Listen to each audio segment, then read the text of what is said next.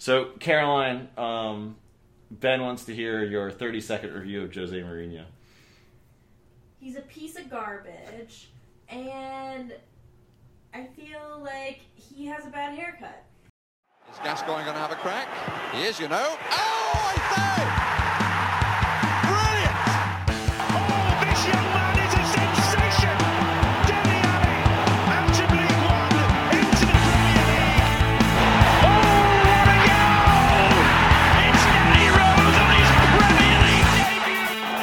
Debut. Sheringham and Klinsmann is in! He's got it lost under his feet, and it's come from the Miller! Oh, I've seen it all now! I've seen it all! Welcome back to the internet's most dangerous Tottenham Hotspur podcast. It's Wheeler Dealer Radio. I'm your host, Greg, and I am joined by my usual co hosts, Ben Daniels and Brian Ashlock today. Before we get into what is not an exciting Tottenham Hotspur match, or matches to talk about, uh, a little bit of podcast business, please follow us on our not so new Twitter feed at WDR Podcast on Twitter. That's WDR as in Wheeler Dealer Radio. And please leave us a review on iTunes. We Make it five stars. I feel like Spurs, some Spurs fans should have something to feel good about. So why don't you make us feel good and leave us a nice review that says how positive we are and how we uplift your spirits every week. But yeah, on that note, uh, let's talk about some really depressing Spurs matches. Uh, Spurs lost on the weekend to Brighton. Uh, I think it was 1 0. Honestly, it's all kind of a blur. It feels like a night in Vegas or something. Um, and we lost today to Chelsea 1 0, so there's a pattern going on here. Uh, I feel like these games are all of a piece. Um, we were talking a little bit before the show, uh, before my wife's piercing analysis uh, of Jose Mourinho. I think that uh, the real story of these two games is I feel like this is where we've really reached a turning point in terms of the way that Spurs fans, the media, mainstream soccer people are talking about Mourinho. I think Mourinho getting fired is very much on the table in a way that it maybe wasn't a week ago. Uh, Brian, I just you're you're less of a Mourinho hater than Ben, so I just want to start with your opinion on this. So I think that the Brighton match is really the turning point because I think with a decent result in, at Brighton, the Chelsea result is forgivable or understandable to an extent, I think. But taken in the context of Liverpool, Brighton, Chelsea as the the run of three matches in a row, I, I I don't know what you can say for the Jose Mourinho era other than that it's well and truly like stop trying. I don't I don't know. Like you're looking at three consecutive matches where we have about half of an expected goal or less. Like we put up a little fight against Chelsea, but we put up almost nothing against Liverpool and Brighton. And we talked about Liverpool and all the problems that there were in that match, but like Brighton are near the bottom of the table and we did nothing. And I, I don't know. It, it, it's just really difficult to look at this team as constructed with the talent that it has, and even considering that Harry Kane is out injured, to think that we put up basically zero attack. Well, I, I think that's what's really damning for Mourinho. Actually, is I think well, it's gotten worse since the Harry Kane injury. The malaise goes back before that. You know, this sort of abject run in form. I mean, we were experiencing it when Kane was healthy, so you can't just blame it on an injury. Right, and, and, and I mean honestly, you know, we've talked about this before. You're, we're still not really doing the things that Jose Mourinho teams do in terms of preventing goals and preventing chances. I mean, Brighton had a number of really good chances of, of, of really good attacks, and, and and we looked toothless when we attacked.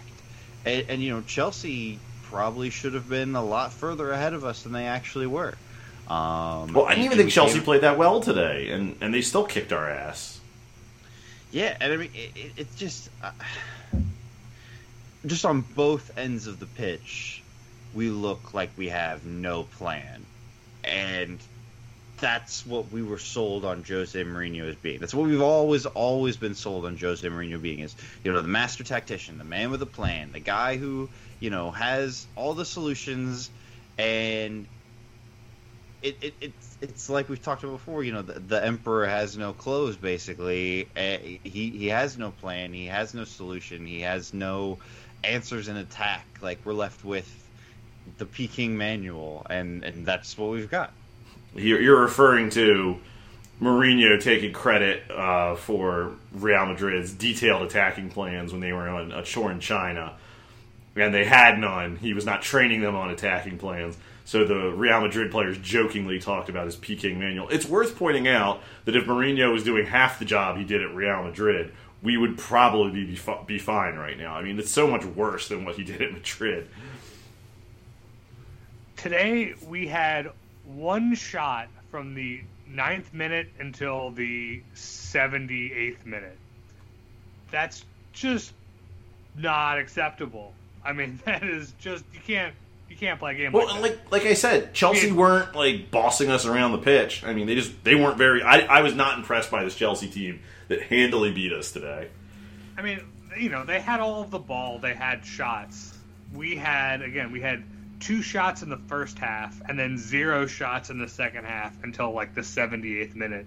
And it's like we we conceded a goal fairly early on and the response was just non-existent. You know, we've seen games where we've conceded a goal and we have fought back and and had some some plan of getting back into the game.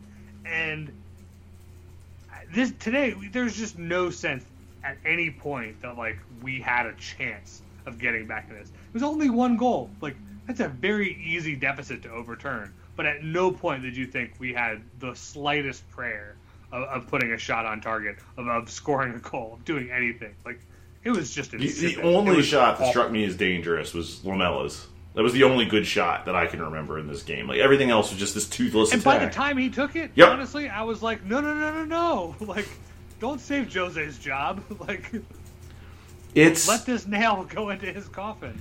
it's just so bad and it's you know it's like th- this isn't like we're not it's he's not a younger manager experimenting with kind of a team that he's figuring out like Pochino in his first year or even AVB in his first year. I mean you know it's we've talked about it. The reason you get Mourinho is you want results. It's like it's time to deliver. And I understand that like Mourinho has a lot of key injuries right now but none of them are new. Like you know yes we'd all love to have Sergio out there. We'd all love to have Harry Kane out there we'd all love to have Dele Alli out there, but that's a whole other story. Um, but you know, it's like you've had time to plan around these things, and you're Jose Mourinho. Like this isn't new to you. You know, this isn't. You know, you've had these players for long enough. You should be able to figure something out. Um, you know, you you were able to sort of like outwit Chelsea earlier this year. Admittedly, it was like Lampard's Chelsea, but you know, still, it's just there's nothing We- we there.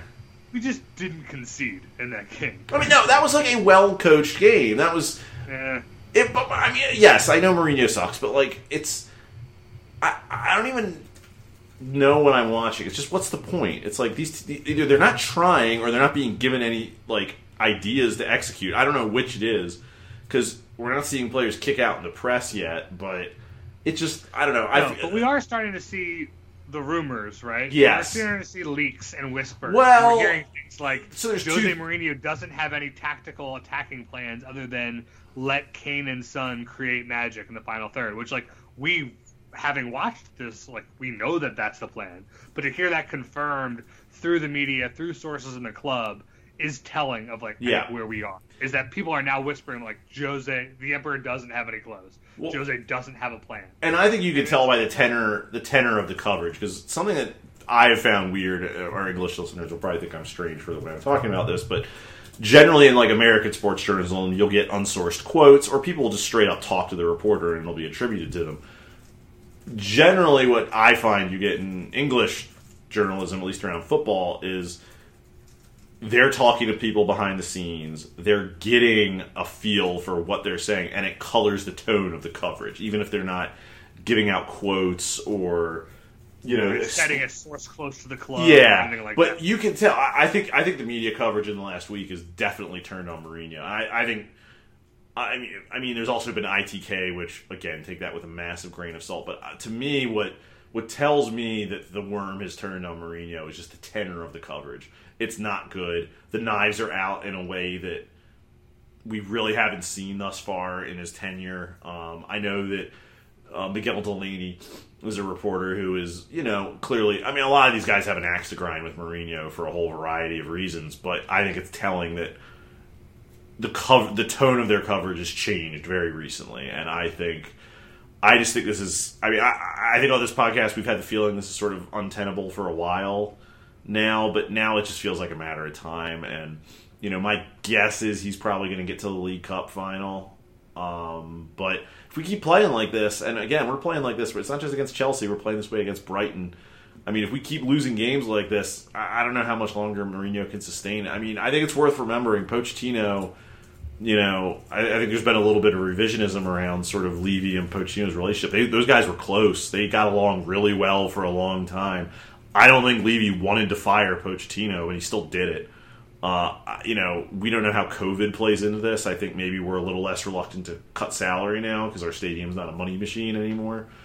Um, we might not be able to afford that as much, so maybe we'll hang in there a little bit longer with Mourinho. I don't know that, but I, I don't think Mourinho could survive form like this for much longer. I mean, so the League Cup final's not until April, and if we keep playing like this, I don't even know if a cup final is enough to, you, you know, like I don't know. I, these three league defeats in a row, and But it's like the last Play- month. It's not just the last like three games. It's like the last month. No, absolutely. Look, it's, it's basically since November. Um, you know, we've been inconsistent since November. We haven't looked good. Um, you know, with the exception of a few decent cup performances, and you know, I, I but I think these three matches are kind of like peak Yeah. shittiness or, or or the low point. you There's know, just there's nothing you can it, like- defend about. There's nothing you can defend about these matches. Right, and, and you know, like we haven't even talked about how dumb today's goal was. Which, and you know, look, I don't know that that's 100 percent on Mourinho, but like the team had no fight back and had no answer and the, to go the other way and to even look like we were going to, you know, claw one back or, or do anything at all. Um, and then I don't know. I, I keep going back to the Brighton match because to me, that was one of the worst games we've seen in the last couple of seasons. Uh, like it, you know, we've we've all watched frustrating Tottenham performances against teams that are worse than us, where we just can't score, or where you know we have all of the ball and and and the goalkeeper has like the greatest performance of his life, and and somehow we manage to lose or draw that game. Brighton, there was just nothing. There was no attack. There was no impetus. There was like eh, the lineup didn't make sense. Um, it, it just it, it it was so so bad. It, it And- felt like the kind of performance you see at the end of the year when like table set, nothing matters. We got to play one last game anyway. Like, I mean, that's that's how listless the whole thing felt. And, And, and I mean, whole- typically you have bad performances where you can like point to something and like cling to it desperately as like an excuse of like, well, you know, the referee was bad. Oh, the goalie had a really good day, or you know, we had a lot of shots and just nothing went right for us. But like th- this past week of games between Liverpool, Brighton, and Chelsea, there's nothing to hide behind. It's just we're just bad. Like, there's injuries, but it's still no excuse. It's still no excuse. Like, you know, this isn't like last year when like you could actually, you know, right before COVID hit, like there was a level at which like we were struggling to put players on the pitch, and I still think performances like this would be inexcusable, but like you could understand it a little bit more. We're not that hurt right now. Like you're, we're missing a few key players. You should still be able to like, like Brian you should at least be able to like fight back against Brighton. You know, like Well, and I mean, like, look, you know, I was very frustrated in the Brighton match specifically because we didn't play our backup striker, the the man that we signed to do and it, like exist for this specific reason when Harry Kane gets hurt, and and we didn't play him, and then we played him against Chelsea, and actually it didn't really all matter all that much, and and so you know he still created a chance. I mean, yeah, I mean, you know, he was a striker, and but you know, the problem is is he's not Harry Kane, and for us to expect him to be Harry Kane is ridiculous. Um, and, that's not to say that Vinicius hasn't been good this season. He hasn't performed well in some of his his matches because has. He's gotten six goals this year. Um, you know, he's he's been responsible for a lot of the good stuff that we did in the Europa League, and, and that's great. But he's not Harry Kane, and you know, the bill of goods that we were sold with him specifically this summer is that he was our only target all along. He was the only striker Jose was looking at, and all the rumors about anybody else were just, you know, paper talk. This was the guy. And and then we have a match against Brighton, a team that ostensibly he he should be able to start and be better than their defenders. And he doesn't play. Or he doesn't start anyway. And it's just confusing to me. Like if that was the guy and and we bought him for this specific purpose, why doesn't he play there? Why you know if he's not good enough to start against Brighton or he's not good enough to fulfill your tactical plan against Brighton, why do we have him? Wh- Why we sign him on loan? Why would we ever exercise the the, the option to buy? Why didn't we just sign, you know, Milik or whoever we else we were linked with this summer? Like, I don't understand. And then he played against Chelsea, and he got a shot. I, I can't really think of anything that he did, and so I, I don't I don't know if that makes Jose correct. The on- the only two things I can think that he did- or like No, it makes Jose wrong from, from, because the thing is, is like the goalposts keep moving, right? It's like, oh, I can't, I can't function without Harry Kane because we don't have a backup striker. Okay, Jose, which backup striker do you want? He's like Carlos Vinicius or nobody. That's the bill of goods we were sold, like you said. We got Carlos Vinicius, and he doesn't start Carlos. And it's like, okay, well, you insisted this is what we needed to compensate for Kane's absence. Where the fuck is he? And then he plays, and then now suddenly it's like, well, you know, our team depends on Harry Kane doing Harry Kane things.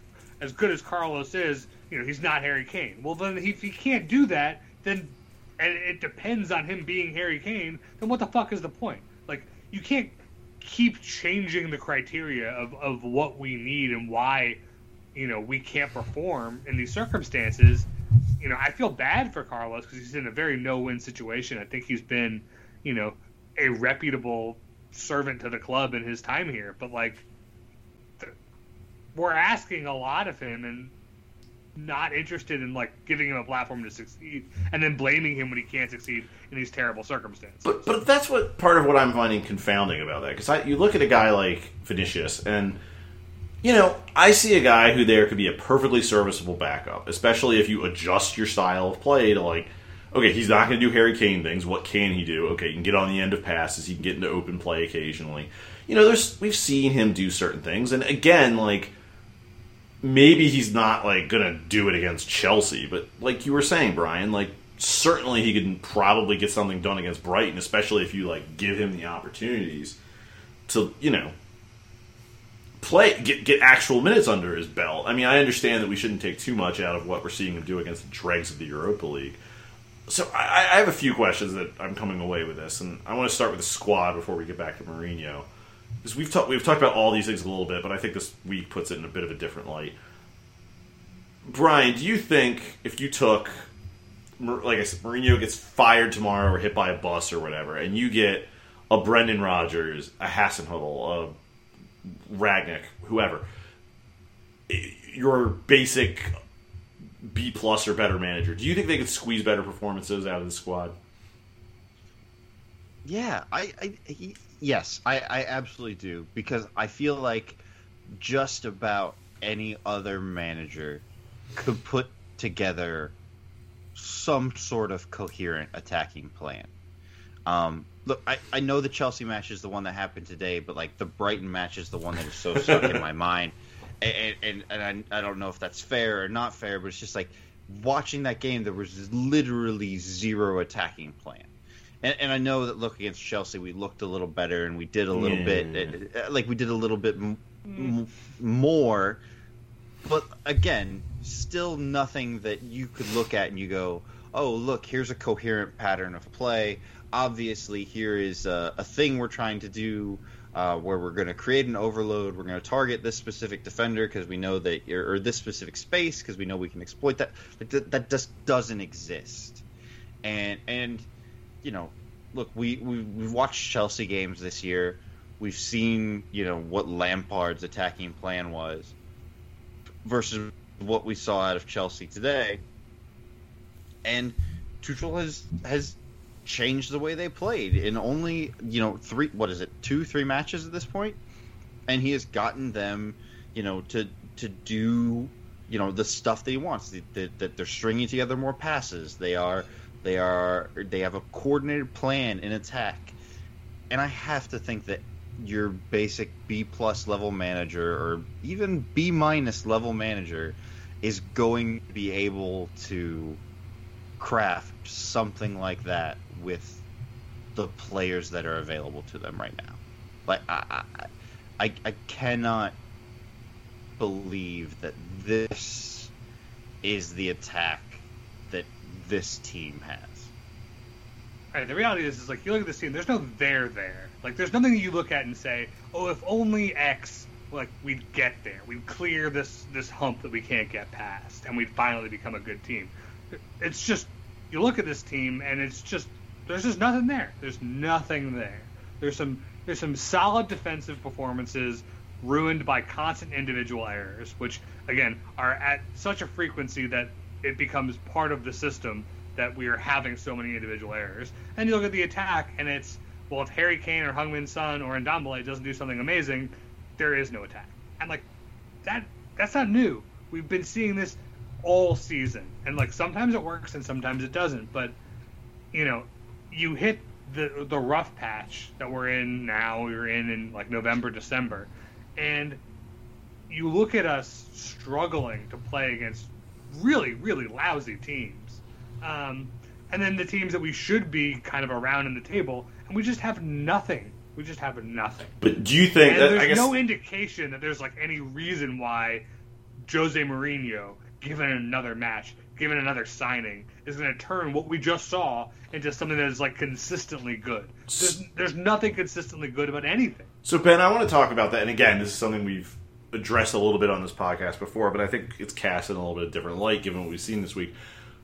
What's happened with Mourinho? And again, this is a longer question. Mourinho wasn't a bad manager. This guy was a very good manager for a long time. He's not. This isn't Joe Torre who just like won the lottery, got an amazing team, and sort of like picked his nose on the bench and kept them from fighting each other in the locker room while they won a bunch of titles. I mean, Mourinho did really good jobs to win a lot of shit with a lot of teams. He's I mean, this guy wasn't a fraud once upon a time. So what happened? I mean, we say I, I, see a lot of people say the game has passed him by on Twitter. What does that mean? Is that what's happened? And if it is, what does that actually mean? Yeah, so I mean, I, I will give you my sort of canned thesis on Jose Mourinho's history, right? You know, um, f- for like a, a lazy comparison, Arsene Wenger came in and like introduced vegetables, and you know that was revolutionary to the English game. Vegetables And are very when- important. I don't know how the English didn't know that. They didn't have a food pyramid, I guess. Wenger just comes in, s- stares at the tactics board for a while, and then realizes, what if we did drink 10 beers before every match? What, what if the pyramid that we invert is not a tactical pyramid, but instead the food pyramid? Wait a minute. Why isn't the point on top of the food pyramid? Right. And like you know, like Arsene Wenger obviously did a lot of things with like youth development and passing and possession oriented football, like whatever. But to be very glib is like he made some very basic innovations that English football was so far behind that they seemed revolutionary. And then the world caught up to the idea of like diet and exercise. And you know, he was left behind.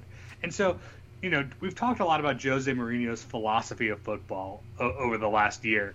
Um, and you know, his idea is that possession is stupid because if you possess the ball, you can make a mistake. And when you make a mistake, the other team can capitalize it because you are now out of a structured defensive shape and the other team can score a goal.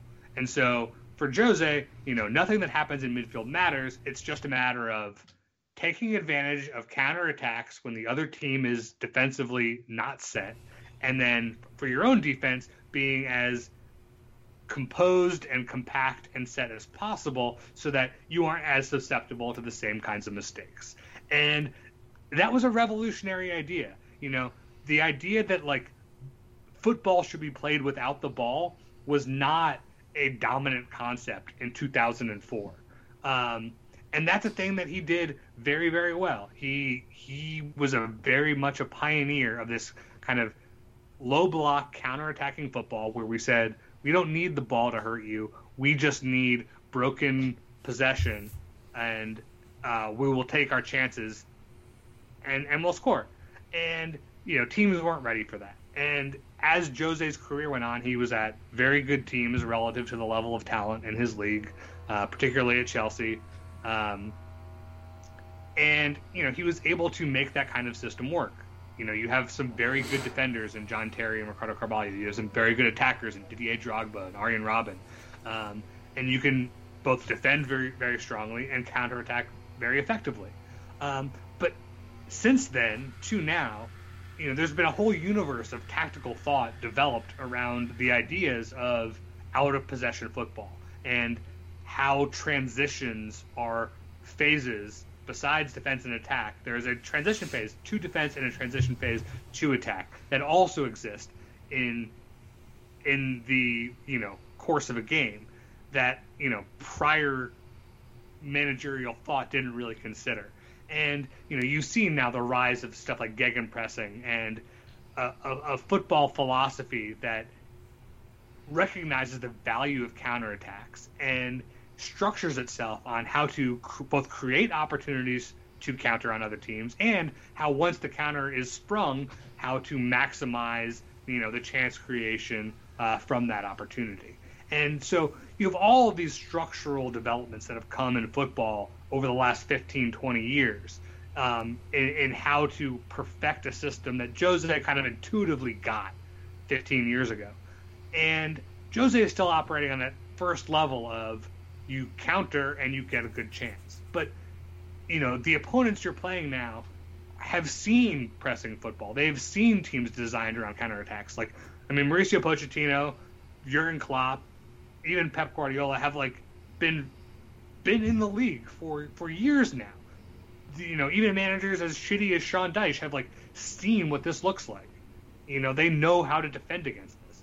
And conversely, teams now know how to use that that counter-attacking opportunity to create structure in how they counterattack. It's not just a reliance on a Harry Kane or Heung-Min Son's individual brilliance in the counter. It is a a regimented approach. You know, there are pressing triggers. There are structured opportunities for when we will create chances to counterattack that create the best opportunities for us to come up against an unsettled defense. And all of all of these things that Jose Mourinho just doesn't do.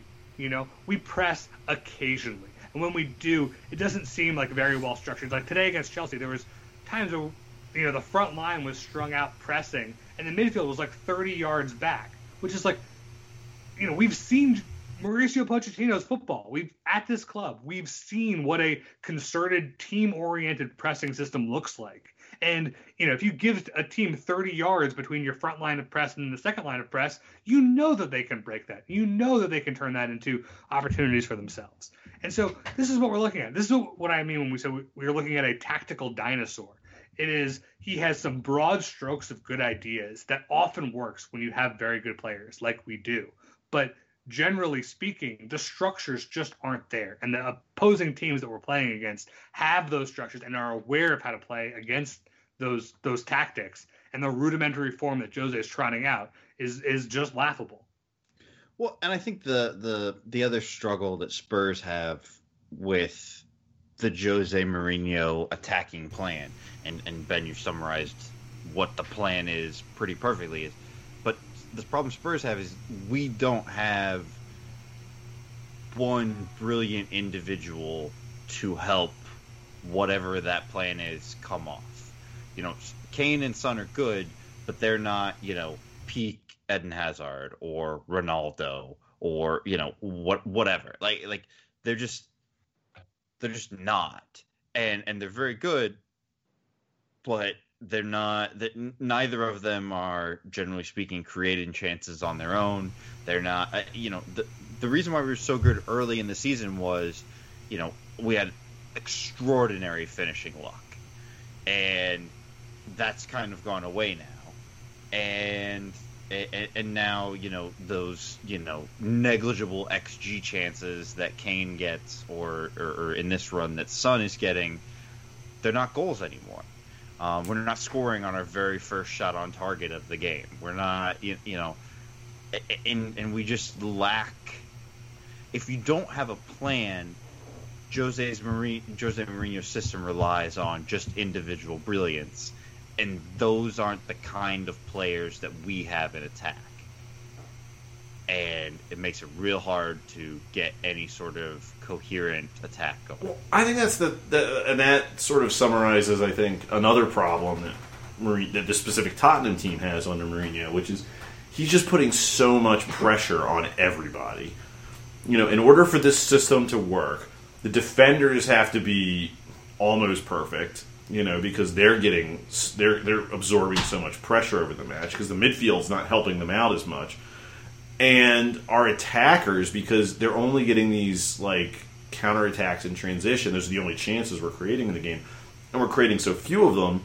You know, they've just got to put away either these marginal chances or the one good chance they get all game. Which, you know, we've talked about this with Harry Kane before and Jermaine Defoe. It's like it's that striker's mentality. It's like, oh, didn't score this one, I'll score the next one. There is something to be said for like you keep plugging away because sometimes you're not going to get lucky, and you know you need a couple chances in the match to like because you know, occasionally that keeper is going to play out of his mind.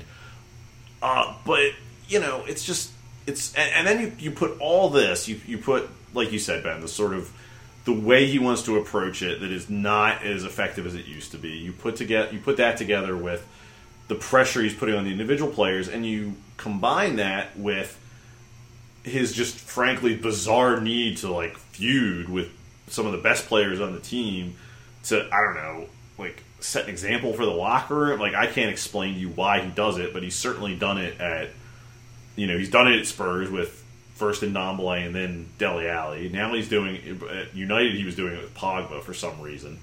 At Real Madrid, he decided to pick a fight with like Iker Casillas, which is you know going to win you lots of friends. And even if there's like individual issues with any of these players, the way he's going about it is clearly about sending a message and it, frankly, you know, maybe putting the Iker Casillas one away because that guy was getting pretty old by the time Mourinho decided to start fighting with him. But certainly with Pogba, with Ndombele, with Dele Alli, like he's weakening the team. Like Mourinho's system would probably work a lot better if we were putting Dele Alli in to manage and create some of these transitions. I mean, I don't, you know, it makes no sense why you'd freeze a guy like that out of your team. But here we are, and we're doing that, and it's not working. And you know, it's now Mourinho's apparently making nice with Dele Alli, and you know he's he'll take credit for it, but it's clearly because Daniel Levy wouldn't sell him, and I think that probably also doesn't speak well for Mourinho's future. That's two players Mourinho's wanted out that Levy just just refused to let go, and probably part of that has to do with COVID and the market available. But you know, I, would you guys be shocked if Levy's kind of got one eye on a post Mourinho era and he's just you know he's a smarter chairman than Ed Woodward and isn't just gonna it just isn't gonna allow this to happen. It wouldn't shock me. Um, that probably doesn't speak well for Mourinho's future here. I mean, I think not selling Dele Alli is a clear line in the sand. You know, it was it was very much a case of Jose was flexing his his managerial authority on Dele Alli, and Levy said no. And I think that's hugely encouraging because Dele Alli is both young, valuable, and talented. And there's no reason to sell him off just because your fucking manager decided to pick a fight with him for no reason. Um, but it's very telling that the aftermath of that has been Jose very publicly extending an olive branch, being like, "Oh yes, we're about to get the, you know, we've been missing the good Dele Alli," and you know, he went to his house to like have a conversation with him. It's like Jose knows that he lost that fight, and so what Jose's going to do is try and very publicly make it seem like his decision to bring Dele back into the team, just like he did with Ndombele. Um, you know, make it seem like this was a Jose tactical masterstroke to play this guy that we were all crying for him to play for a year, and he just didn't. And then once he came in and was as obviously good as we knew he was going to be, it was like, ah, see, I Jose did this, and you know, I think it's a much more transparent the second time around. Well, I think it's- he's doing that with Dele. I think it's And much like worse because you know we don't know what's happening to the training ground, but I think it's fair to say that like there were fitness issues with Ndombele, probably fitness issues that he had something to do with. But at the same time, you know, new guy to the league, these guys have trouble to like adapt. You know, you handle it in a different way. Uh, Maybe there's an issue with Dele Alli. Maybe something happened at the training ground. Maybe he's not taking fitness seriously. I don't know. I think it's telling we haven't heard any of these things. I think Mourinho just doesn't like his attitude for some dumb reason. You're getting paid 15 million pounds or whatever the fuck it is a year. Like the reason we are paying you that and not just paying like Sean Dyche to eat worms in our in our training facility is because you're supposed to be able to get more out of these players and instead you're just having a pissing match with him and it's it's you know if Dele Alli's a pain in the ass, it's your job to figure out how to work with him. Say one thing for Daniel Levy, like he knows the value of his assets. If you're squandering them, he's not going to be happy about it. Sorry, go ahead, Brian. No, I was just gonna say at this point I'd rather have Sean Dyche eating worms and talking about the guy from Up. And you know, at least his press conferences look fun.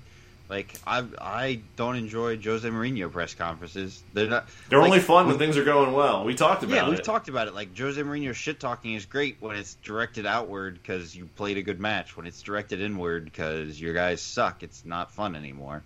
Um, we're definitely in the not fun phase of that.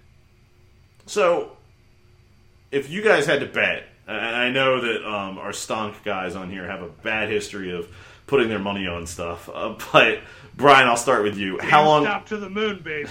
it's going up. How, how long, Brian? If you if you had to use these diamond hands to preserve the future of Tottenham Hotspur, h- how long do you think Mourinho's got left at the club? If you had to if you had to bet on how long it'll last, I mean, I've very much been that there's no way he gets fired before this season is up. But we've got West Brom, Manchester City, West Ham, Burnley, Crystal Palace, Arsenal next. If we don't win one of West Brom, City, West Ham, one of yeah, I think they got to win two of those almost. I mean, yeah, anyway, but I mean, look, I think I think if you lose West Ham, the, the seat is really hot, and you know you can hand wave away a loss to Manchester City. Um, I, Pochettino's last 12 games, he had 14 points, and Mourinho's last 12 games, he's had 13 points.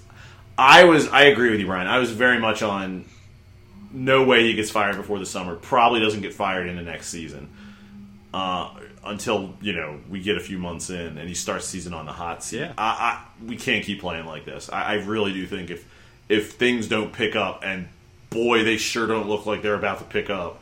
Maybe Kane coming back will fix something, but if things don't pick up, I, I don't see how this can continue for much longer. I would, I think he's gone uh, unless things change. I think he's gone before the cup final.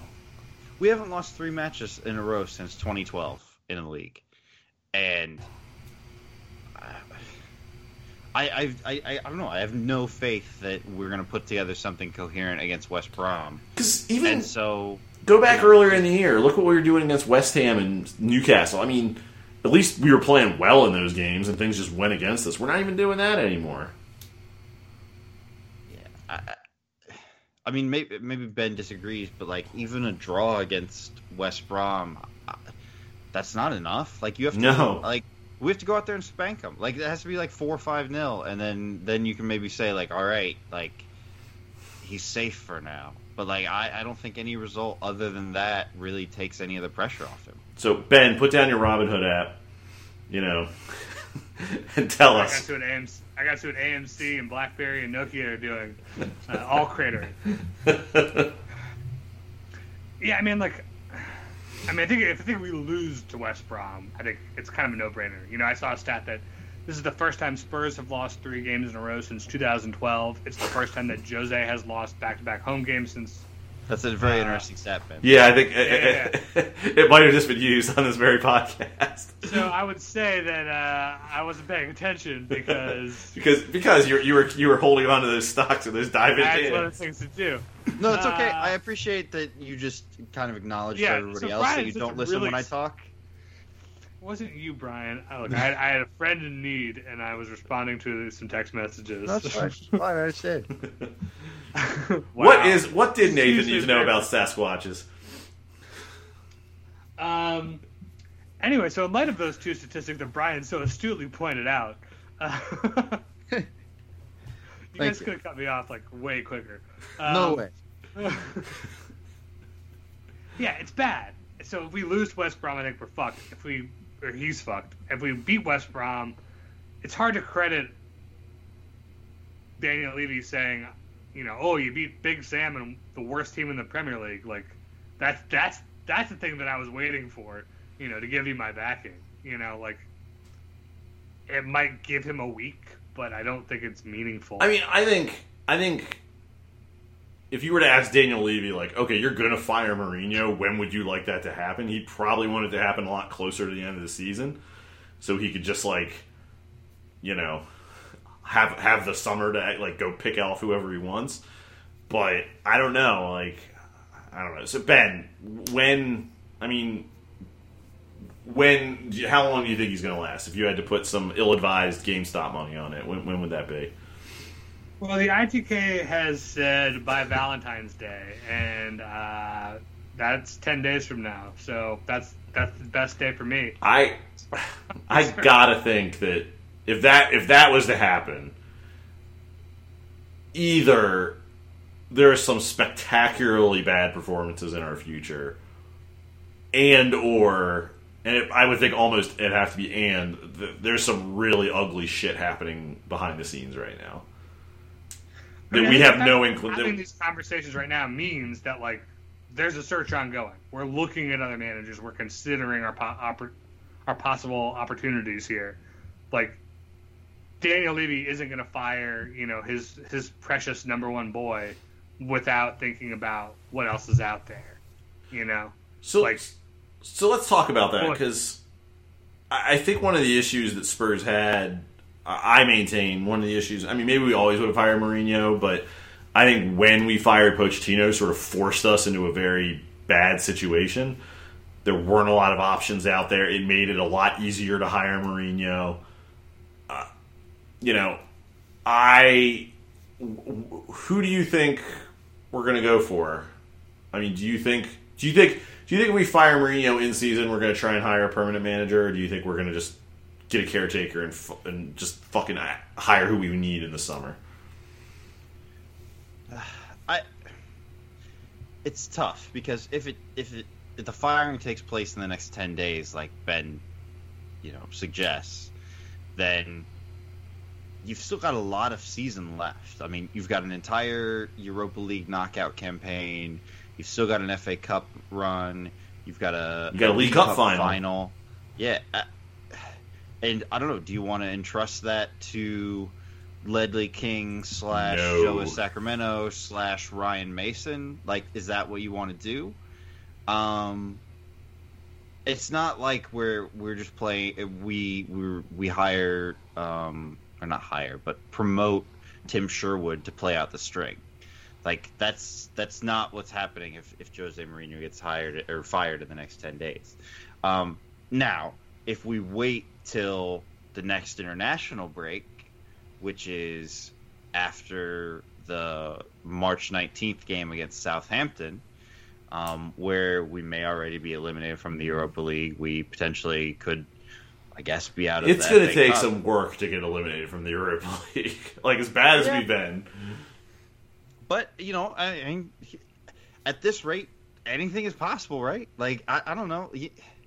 Um, at, at, at that point, if you if you wait until you know mid to late March, then maybe you just go with an interim and roll until you know June or July. Uh, I don't know. I just I think it's the same problem that you had when we when we fired Pochettino is if you are looking for a manager that is free on the market or whose team is not doing anything of particular note, you're working with a pretty limited market. Um, any managers at big clubs or top clubs that you might be interested in aren't coming at, at that time of the season. Um, you know, if you want uh, a, a Nagelsmann or a Marco Rose or I, I don't know any anybody that's actually any good, they're not coming at that time. And you know, if you talk about uh, a Hasenhüttl who you know, we can discuss whether or not that's still a reasonable hire or not, but like I don't think I he don't would know, come. like- I think like you yeah, know, I think he would come at that point, but like, is that actually the decision that I don't you want? think- That you know, I think maybe you can negotiate it before the season's over. That he'll come in the summer. I don't think he's leaving Southampton before the season's over. yeah, I, and I mean, mean, I you know, you talk about like end of March. It's like, well, Southampton is where they are. Like they're not gonna get relegated. They're not gonna get any better. Like it's it's possible. Like that's the only kind of manager who isn't already unemployed that is possibly will be viable then that isn't viable now is someone who's like, well, I've done what I can do here, and there's nothing's going to change about like the trajectory of this club if I go now. But you know, I think if you're looking at like the pool of unemployed managers right now, you have Allegri, who hasn't been employed since his time at Juventus. You have Ralf Rangnick, who was at uh, Leipzig and then Hoffenheim before that. Um, and then Eddie you Howe. have Eddie Howe, right? Like those are the guys that we've like been either linked to or like should be linked to who don't have jobs. Um, and you know, besides Eddie Howe, I think either of those two guys are perfectly credible hires for for next season and are available now. So why not get things started? Um, you know, Daniel Levy might have somebody in mind that he wants, whether you know, and I, I have to imagine that's what's happening is he's having those conversations and, and feeling those managers out, um, both the unemployed guys and the guys like like Brian mentioned. There's I mean there's a laundry list of, of good managers out in the world who might see Tottenham as a step up or a paycheck up. Um, you know, who we could be lining up. And I think how we proceed with firing Jose and hiring somebody for the rest of the season is just dependent on how those conversations go. Um, or who he has in mind. You know, uh, you know, if Right. he's just got his heart set on manager X is just not available till the summer, then okay, we're gonna find a way to muddle through this until the summer. And Right, exactly. And like you know, if he's dying for Nagelsmann, and you know his conversations don't sound like even this summer is going to be possible because his eyes are on a bigger prize, then it's like, okay, then I'll settle for Rangnick, who was you know maybe a mentor to him, and we'll go from there. Um, you don't, I, I don't know, and I don't think it's really worth speculating on So- what Daniel Levy's going to do because there's a whole universe of people he could be talking to. But here's here, here's something I do want to talk about before I, I, I talk to you guys about who you'd like to see in the position. I think one of the reasons Mourinho got hired when he did is they were very worried about keeping their stars happy. Harry Kane, Son, Lloris to a lesser extent. I think they didn't want to lose some of these big names. And I think they knew that they couldn't hire a caretaker because it would just not go well at that with that much season left.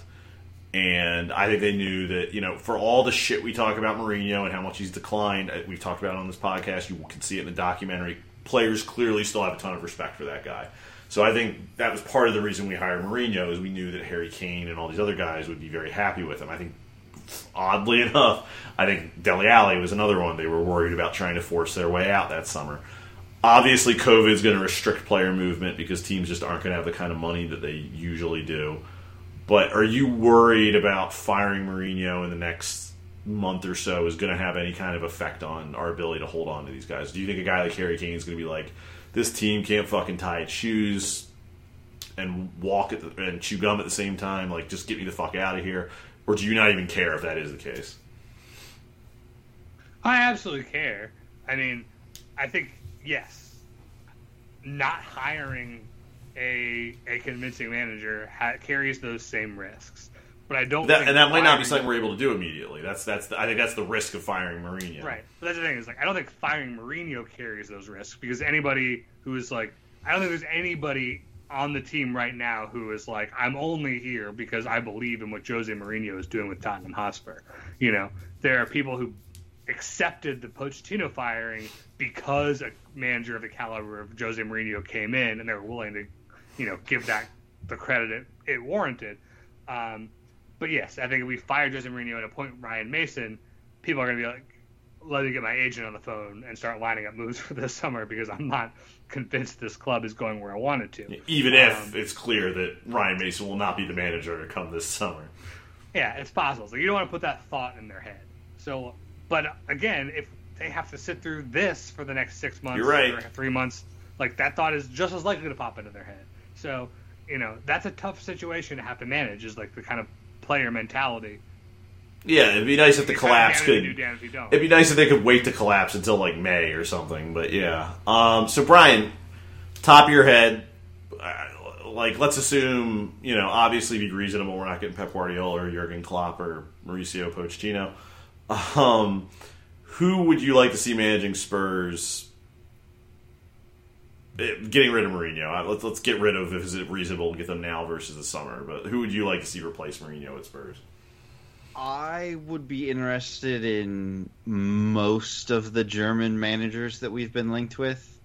I think of them, you know, Nagelsmann and uh, Marco Rose are the two most interesting ones. I mean, Rose comes from the Red Bull school. He was at Salzburg.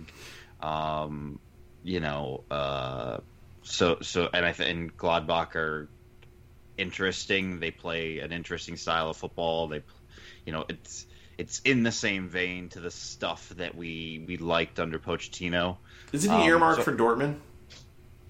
Yeah, but I mean, Nagelsmann is earmarked for Bayern, and you know, I, I don't know. So Hey, if we're willing know, to pay what we paid for our last two managers, I guess that's a good point.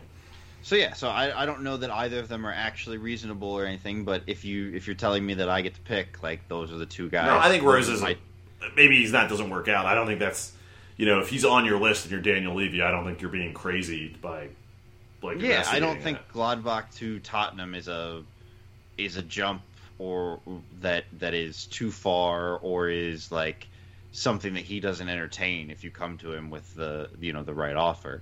Um, you know, if we wanted to have like the most annoying thing to us as a podcast and like what we would Oh, hate God. the most, we could hire Jesse Marsch, um, which which I think would really hit the sweet spot for we hate you know U.S. men's national team fans, and then also just those people would now all be interested in Spurs. Do you think Marsch Um, would do a good job? I don't. I think I don't know. I, I really don't know. I Would it don't be a stretch? good of Would it be a stretch for Spurs to hire? Would it be a stretch for Spurs to hire? Let's let me put it that way. Yeah, absolutely. I think it would be just off the back of, but which is why I think Rose is is is reasonable because he went from Salzburg to Gladbach as a stepping stone and has performed credibly there.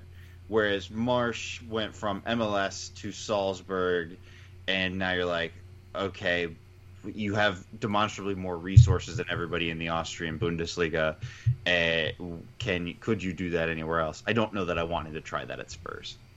Um, but I just think for for in terms of stuff for us to talk about and whether it would be funny or not, I think that would be very interesting. So for for the content, you want you want Jesse Marsch. right, absolutely. Ben, who would you want to see replace Mourinho? So I've kind of talked myself recently into the idea of Ralf Rangnick because I think he has demonstrated. So he has he's kind of like the philosophical godfather of like the whole German pressing philosophy, um, which you know Spurs obviously have a lot of experience with with Pochettino, which is obviously not the German pressing system, but it is not far off. Um, but he is a guy who turned two kind of astroturfy club situations in Hoffenheim and Leipzig into viable programs, um, and didn't just manage football teams, but also kind of overhauled the backroom structures of of how these teams operated. And you know, a big a big plus in his favor is that he's unemployed. Um, so I think it would be an easy hire to make. But I think he's a guy who you could both appoint as a caretaker manager and then slide into a backroom role and, and, and task him with kind of like reinventing our entire scouting and operations setup and kind of cherry picking who our actual manager will be come this summer. And if we want like a Marco Rose or someone like that, it makes and it a like, lot you know, easier. he has a lot of disciples like Ralph Hasenhüttl among them, you know, that I think would work well with him and who, you know, he would be comfortable with. Or failing that, he would just be our manager, and again, he has been a very good manager. So, I, I, I really think you know, one of the things about about Daniel Levy's tenure is he has not just vacillated wildly between different managerial systems, but he's vacillated between holistic how we run the club systems. You know, we went from Damien Comolli's, you know, scouting network and and um, ideas to Harry Redknapp's. You know, he runs everything. It's all, you know, his Rolodex of players. To, you know, AVB. To Paul Mitchell. To, you know, uh, who do we have for AVB? Uh, Francisco Baldini. You know, as his director of football. To Paul Mitchell with Pochettino. To okay, Pochettino just wants to do it by himself. Um, to Jose Mourinho just wants like all of the backroom stuff has been very malleable um, from manager to manager. So this is, I think, a real opportunity to reinvent how our recruitment works, how our scouting works, how our just top to bottom structure works. Like you look at a Brendan Rodgers at, at Leicester, and I think he's doing a good job. But it's very hard to separate what Brendan Rodgers is doing with what the overall program of recruitment that Leicester is doing that gets him talents like James Maddison and you know uh, Youri Tielemans and uh, Ricardo Pereira and whoever. You know, I think as much as we need a good manager, we need to ensure that we are no longer signing guys like Matt Doherty and Joe Hart. You know, like we're doing a better job of it than we have in recent years, but like that is part of the process as well. You know, we need to be competing above our our our wage bracket. You know, the way that Liverpool has managed to elevate their team to the level of Man City, despite having much much fewer resources. So I want to talk about just a few of the other names that are being tossed around um, for a managerial position. This could all be very premature, but um, Brian Ben just mentioned uh, Brendan Rodgers. How do you how would you feel about him being our new manager? Like on a personal level, or just like, am I okay with that as an appointment? Because like honestly, I find him very punchable. Yeah, Um, I would. I, I, I would. We, we have some friends in this podcast who, uh, well, we have Ben on this podcast who, has, who just very much found Jose Mourinho super punchable when he came in. I feel like I'd have that reaction. Like Brendan just feels like a real sleazy operator, and I think he'd probably be a, he'd definitely be an improvement over Mourinho. But I would I would find him very punchable. I guess the thing with Brendan is, I think he's fine.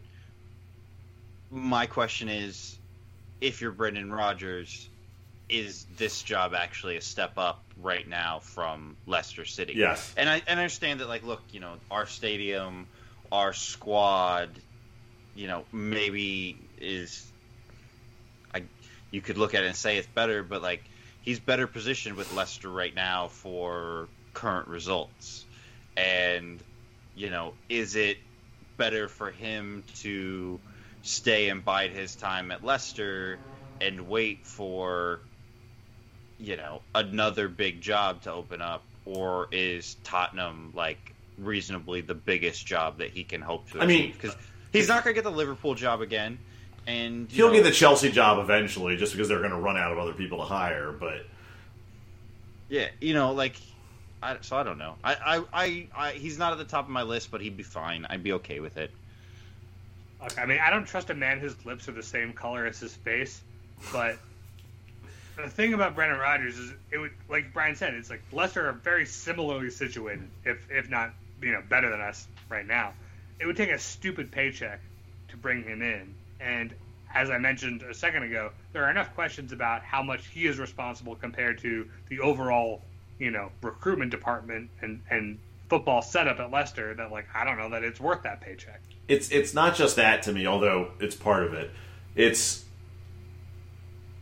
uh, he would be able to come in here entirely on his own terms, And I think that means he would control the setup, and I get worried about that because we know he's a grifter, and we know he, I don't trust him as much in that regard. I think he'd be a better manager than Mourinho. I think he'd have this squad right now playing a lot better than Mourinho's got them playing. I think he, I think Brendan Rodgers would definitely have this. Like this would be a Champions League squad under him. I just don't doubt. like him, and I don't trust him. But like after Mourinho, I could live with it. Uh, Right. I think your point is like he came to Leicester with like a very very low reputation and like had to settle for whatever they were going to offer him and whatever setup they were going to put him in. And you're right. That wouldn't be the case if he came here. He'd be writing his own ticket. Yeah. And I don't like that. Uh, ben, how do you feel about Hasenhüttl? I think a lot of Spurs fans um, see him as a natural. I think it just makes sense. I think he's the best manager in the Premier League who would easily come to Spurs, at least in the summer, if we wanted him. Like, I think we could buy him out. I think he would come here. We just we've hired other managers from Southampton. He's been good at a lot of clubs. I think. It, I think. I'm not trying to diminish Spurs fans who want him, but I think it's a very easy thing to sort of make those connections in your head, and there's not a lot of assuming you get to the summer, there's not a lot of roadblocks in terms of hiring him. So if we want him, he's probably ours. Yeah, I mean, I think he is a very good manager. I think he has improved every team he has gone to. I think if you look at Southampton's squad, it is not good. And to see the level that he is performing at with a team like the polar opposite of Brendan Rodgers, where he does not have a great recruitment system around him, and they do not seem to have a very, you know, robust talent base to work with. Um, I would definitely be happy to have him. And yes, he just lost 9 0 to Manchester United, and he also lost 9 0 to Leicester like a year ago. Um, I think those are very bad results, and I don't think you can discount them, but I don't think in t- taking his whole body of work they matter.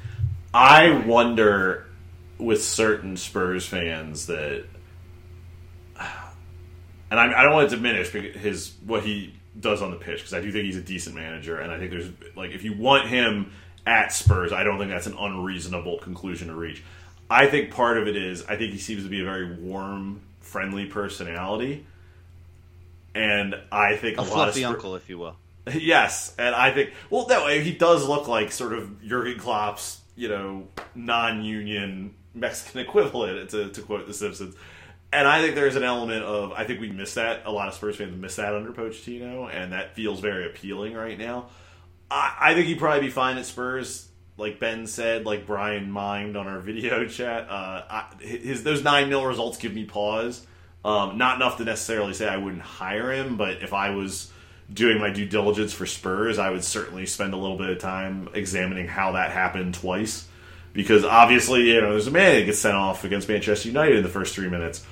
Also, they gave up nine goals after that, and that doesn't always happen. Um, you know, in fact, it's only happened three times. So, you know, I, I think he'd be fine. I just don't think it's the he's he's not a slam dunk no brainer. I think, you know, there's there's other candidates that I find just as interesting, if not more so. But I do think he is the most sort of the the most get the best, most gettable candidate, if that makes sense. If we want him, he's ours. Right, and, and like you said, I, I think what, and or maybe it was Ben that said this earlier. Like Southampton kind of are what they are right now. They're not. They're probably not gonna compete for Europa League spot, and they're probably not gonna get relegated, regardless of what happens. So, it, maybe if we wanted to hire him in the next two weeks or at the next international break, we could absolutely do so. We might not even have to wait till the summer. Man, I, I just feel very skeptical that you know he, he might agree with us, but I, I, my guess is he's not here till the summer um, if we hire him. Uh, how about Steven Gerrard, Ben?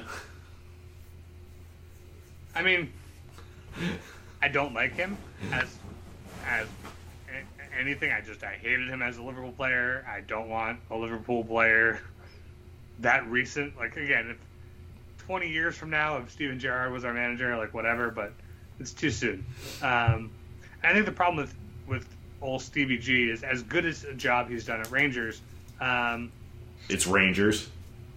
it's it is it is Rangers, but I also think like if he came here, he would always be having one eye on the Liverpool job, and whenever Klopp left, you know, no matter you know, no matter how good we were doing with him, he would take the Liverpool job, and I don't I don't want to invest in that. I don't I, you know I'd like a new Pochettino. I'd like a guy who's going to be here for some time. I like a guy who we can hope to build a future around. Um, I don't see that with him. Well, I there's see- a there's a thing too with with certain players from other teams. There was a like 15 or so years ago, the baseball team I root for, uh, the Orioles. They hired the Yankees bench coach as their new manager, and a bunch of Oriole fans got really agitated about it. Like, oh, how could you get someone from the Yankees? Like, I don't. Generally speaking, I don't really give a shit if you get someone from who's got like a history with another team. You know, if they're even if we don't like or they're our rivals, like you know, I don't give a shit if they're going to help us win. That said, there's certain play iconic players that are associated with those teams in such a way that like it would get under my skin. Like I don't ever want to see like Thierry Henry at Spurs. I mean, obviously that's a extreme example, but I think Gerrard falls in that same bucket where it's just like there's a part of me as a fan that just doesn't want to see it. Like he's too close. You know, if it's James Milner or something, like I don't give as much of a shit. But like, you know, But yeah, Gerrard, Lampard, Terry, Henry, like those. You just that, no, I don't want to see them at Spurs. Like it's just Yeah. there's too much baggage there. I even don't like like Sol them. Campbell, who played at Spurs. Like I don't, I don't. I don't want think. that. I think more, Yeah. probably more than all the others. For Yeah, nobody wants Sol. Vieira. Don't want Vieira. You know.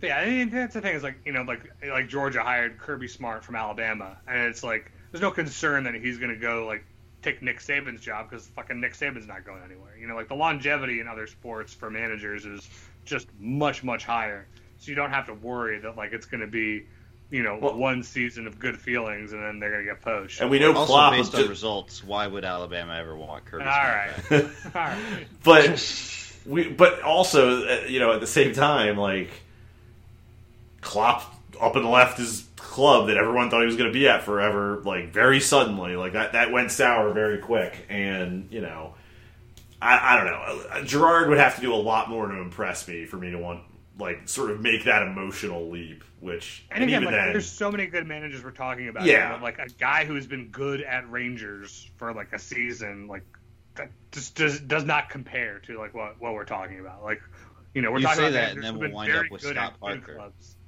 Yeah, Yeah, Scott. Parker definitely not. Uh, Nagelsmann, do we have any thoughts? I, I, I mean, I'm just highly skeptical that Nagelsmann can He's be not gonna- out of Red Red Bull. Yeah, I mean, I'd like him. Bayern. Look, if you told me we could get him and he wanted to come here, I'd be like, absolutely, let's get him on the plane right now. But there's no way. Like that's that's not a viable option for him. How do we feel about Allegri? Allegri is obviously a very qualified manager and probably did a better job at Juve than we anyone gave him credit for at the time, and Milan, frankly. But I, it's he's one of those guys that like I I don't have a good reason for not liking him. I just don't. I don't. I don't feel like. I don't know. He, he feels like he'd be a bad fit for Spurs, and I, I don't have any kind of a rational explanation for why I think that. So I'm I'm curious what you guys think about of Allegri. I think my only rational explanation is there have been so many jobs at so many top clubs open in the past two and a half seasons, and he has gotten zero of those jobs. and there's been a lot of rumors that he bombed a lot of interviews, like at Arsenal and Everton and a few others. Right, and so, so, you know, that gives me pause. Um, you know, especially you know being significantly in the running for those Arsenal and Everton jobs. And I mean, look, Everton landed on Carlo Ancelotti, who is a very good manager, and you know you could you could easily make the case for why he is superior to Allegri.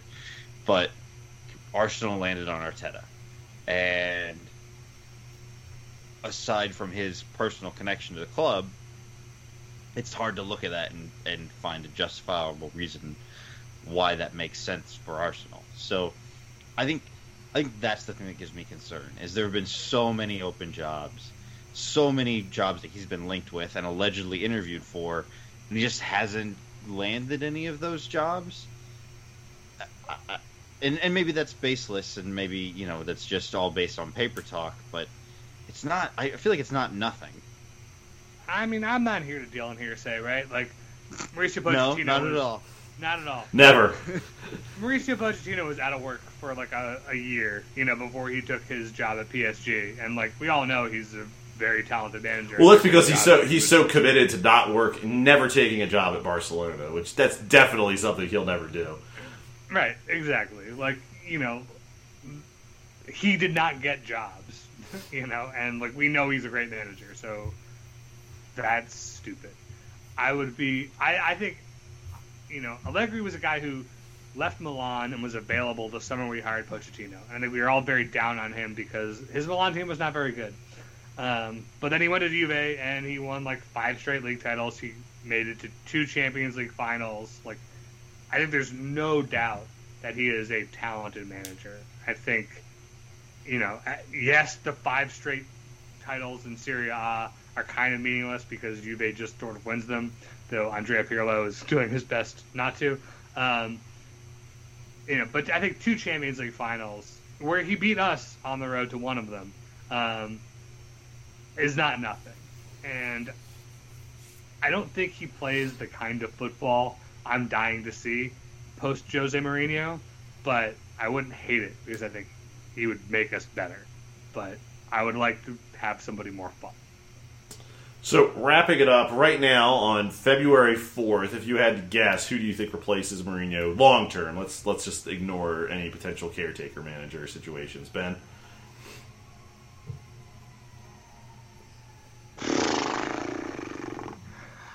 I, I'll come on, Ben. Those stonks are going up. You're you're not getting on board quick enough.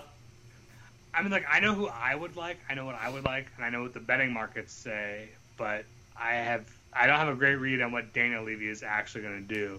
So I'm just going to default to the lazy answer of, well, hiring the Southampton manager worked out last time, so let's do that again this time. So I'm going to go with Hasenhüttl. I, I think actually the lazy answer is is Brendan.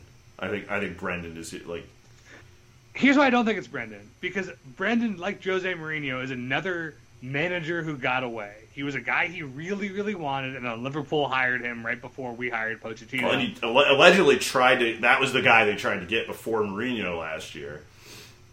Right. So like having gone down that like kind of nostalgia road with Mourinho and it go it going so badly, I think I think Levy will be hesitant to try that again. Well, I I do think he is going to be the obvious choice in the press going forward. I want to just put that out there. Brian, who do you think we're going to end up with if you had to put some of Ben's money on it?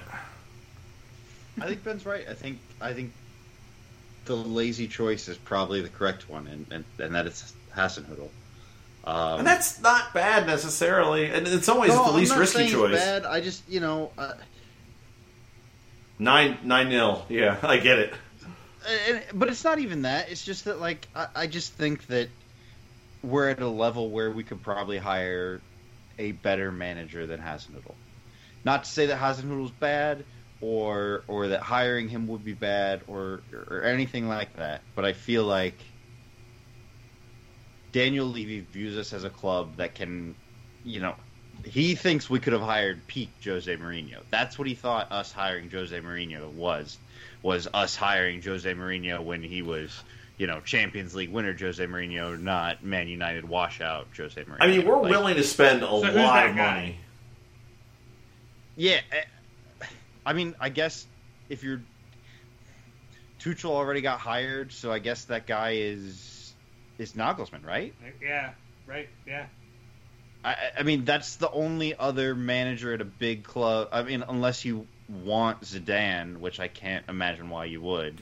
I mean, I, I was trying to think of like Real Madrid castoffs. Lopetegui just feels like a very span, like much bigger in Spain than he is outside of it. I don't know why you want to pry him out of Sevilla. He's not good. He's decent. I mean, he's doing a decent job at Sevilla, but like so much of that's Monchi's system, it, it's kind of hard to tell. We'll probably we'll probably get like Gareth Southgate or something dumb. oh um, God, I hadn't even thought of that. Oh Yeah, why isn't he on the betting market? no, don't. Look at Jonathan Woodgate after he gets Bournemouth promoted. Is he is he managing Bournemouth? I didn't know that. Yeah, he's their caretaker manager right now. Oof. Oh, jeez. I, I you know look, I, I just would I, I think like the to- interesting test of what you're saying, Brian, is actually I don't think he's a manager on the tier that you're talking about, but like if Rosa really is being targeted by Dortmund, if we could sort of gazump them, for lack of a better term. I, I'm curious if we have that kind of juice. I mean, that is the kind of juice that we should have. Like that is the kind of juice that Jose or, or, or that that Daniel Levy envisages having. It's the kind of juice that like three seasons ago we definitely had. And now Jose Mourinho has not only taken the juice from us on the pitch, but now off the pitch. And I don't know. I think there is, in terms of hiring another manager, it's like they had Jose Mourinho. Yeah, he sucked. They're willing to pay Jose Mourinho, so they'll be willing to pay me. I mean, Yeah, but but but you know, I'm not I'm not anti Hasenhüttl. Uh, You know, the nine nils aren't going to put me off of it. I I think, like we've already said, there's something to think about. Like, why did that happen? Like, that's that's a, certainly a question. Um, but I I can't imagine that he wouldn't put together something coherent if we brought him in. You know, in the next month. so no one here wants to see David Moyes at Spurs. Definitely not. Not a chance. All right. On that note, I think it's time to wrap it up. Uh, Brian, where can people find you on the internet?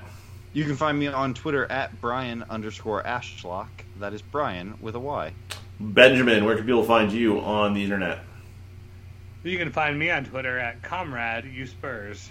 You can find me on Twitter at skipjack0079. And of course, you can find our podcast on Twitter at WDR, as in Wheeler Dealer Radio, WDR Podcast. Please check us out and also leave us that nice five star review. Hopefully, we have a new manager to talk about at our next podcast, although I doubt we're quite that lucky. For Ben, for Brian, uh, and of course for Brett Rainbow, I've been your host, Greg. Come on, you Spurs, please fire Jose Mourinho. Come on, you Spurs, fire Jose Mourinho. Good night.